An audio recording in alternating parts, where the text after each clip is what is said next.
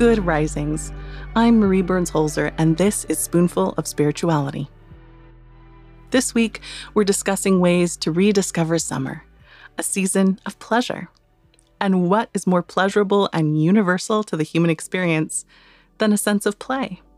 My generation, the millennials, came up with the word adulting because growing up, adults were serious people with responsibilities and obligations. My generation has struggled to feel like real grown ups because all of the milestones we were told would mark our adulthood getting married, buying a house, having kids either haven't happened yet, or haven't happened in order, or at all for many of us. But one of the underpinnings of the idea of adulting is that adulthood does not have much room for play. And this is an idea most of us are finally seeming to reject as blatantly false, and I am here for it. Play is an essential part of not just the human experience, but life on this planet. Play is a state in which we rest, learn, grow, and connect all in one, and it's pleasurable to boot. Why would we not want a sense of play everywhere in our lives? But what is play? It's when we engage in an activity for the pleasure of doing so simply because we find it entertaining and enjoyable. Some psychologists have gone so far as to say that play is anything that deeply engages us in the flow state. But what is flow state? You know that feeling when you're so in the zone doing something, the time doesn't seem to exist because you were so focused and having fun? That's flow state. And most of us associate that with play.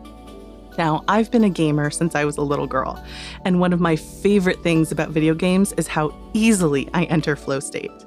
Within minutes, I can immerse myself in a world of racing that defies the law of physics, or I can re enter Hyrule to save the land from Calamity Ganon. Flow state allows me to feel creative, open to try new things, to fail and laugh about it, to feel joy at the chance to try again. But flow state isn't limited just to that kind of activity. Writers talk about flow state when your fingers are flying across the keyboard and you feel as if you are merely a conduit for whatever is actually telling the story.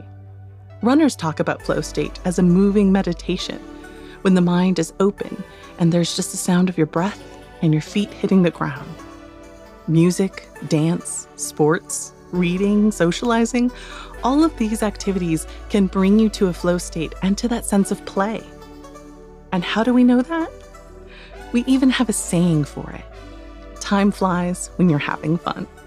So don't forget to have some fun today.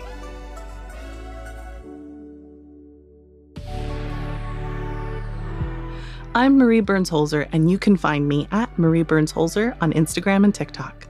Thank you so much for listening today. If you enjoyed this episode of Spoonful of Spirituality, be sure to check out the other Good Risings offerings available in our feed. Now go be excellent to yourself and to each other.